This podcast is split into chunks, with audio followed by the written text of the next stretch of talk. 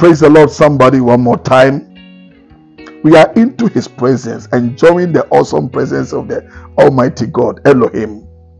And uh, yesterday we, we spoke about how the Spirit of God helps us in our infirmities, and then we don't even know how to pray and what we are supposed to pray about, the contents that we are supposed to pray about. But the Spirit of God in Himself makes intercession through us. He stands between us and God, and then uh, pray through us with tenacity, with agility that cannot be altered, that cannot be stopped, that cannot be blocked by any flow or powers that comes from any dimension. And the verse 27 also says in Romans chapter 8, and he that searches the heart knows what is the mind of the spirit, which means that there is a connectivity between God Almighty and the Spirit of God, Holy Spirit. Because God searches the mind, and the Spirit of God has a mind. And the mind that the Spirit of God has is a mind of God. The mind of God is the mind of grace, a mind of blessing, a mind of increase, a mind of anointing, a mind of power. He said, uh, verse 27, and he that searcheth the hearts knoweth what is the mind of the Spirit, because he maketh intercession for the saints according to the will of God. Somebody can stand and pray and pray and make noise outside the will of God. It is one thing for you to pray, it's another thing for you to pray meaningfully. What do I mean by praying meaningfully? Praying meaningfully means that you are praying according to the will of God. What is the will of God? The word of God is the will of God. What is the will of God? Being led by the Spirit will lead you into the will of God. So the Spirit of God has a heart and a mind. God knows the heart of the Spirit because there is a sweet relationship between the Spirit and God.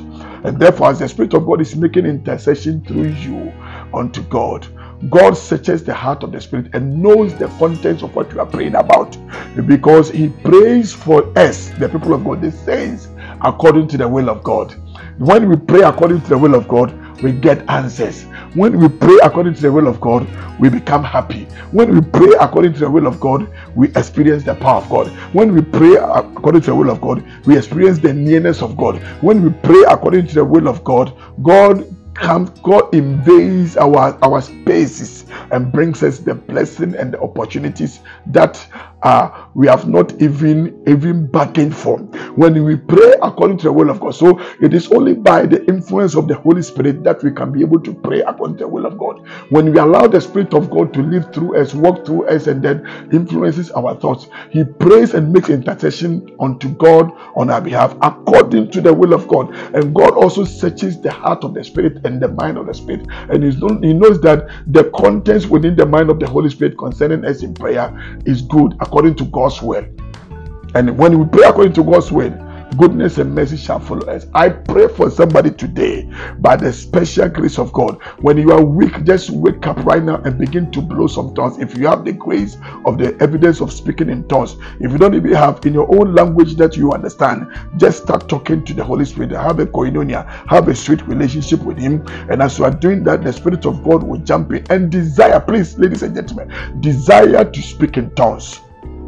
It is the evidence of the manifestations of the Holy Spirit. When you start doing that, you avail yourself, you allow the Spirit of God to have a free flow to you, and the Spirit of God will pray to God according to the will of God for your life. You may not even know the will of God for a particular season. You may be going through tough times, you may be going through painful experiences, you may be going through midnight experiences, you may be going through wilderness experiences, but within those experiences, the Bible says, weeping may endure, but in the night, and joy cometh in the morning. God may decide through the influence and also the intercession of the Holy Spirit to turn your season from mourning and, and sadness and pains into praise. But you may not be in the known because you don't know how to pray. It is the Spirit of God as He is praying for you, He is decoding and coming into the dimension whereby you begin to understand that God has changed the temple and now it is time for you to jubilate and celebrate.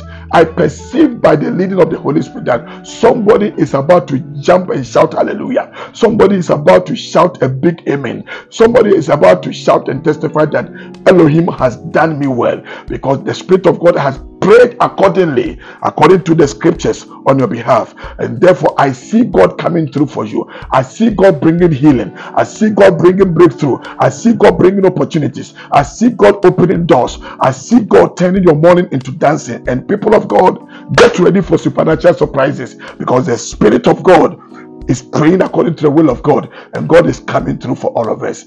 God bless you one more time. I am Francis Akwasi Afrifa the Chief Steward of Fountain Life International Christian Center. Stay blessed. The Lord bless you and the Lord keep you. The Lord lift his countenance upon you, cause his face to shine on you, and give you peace. God bless you so much. Shalom. Take care of yourself and each other. See you some other day. Amen.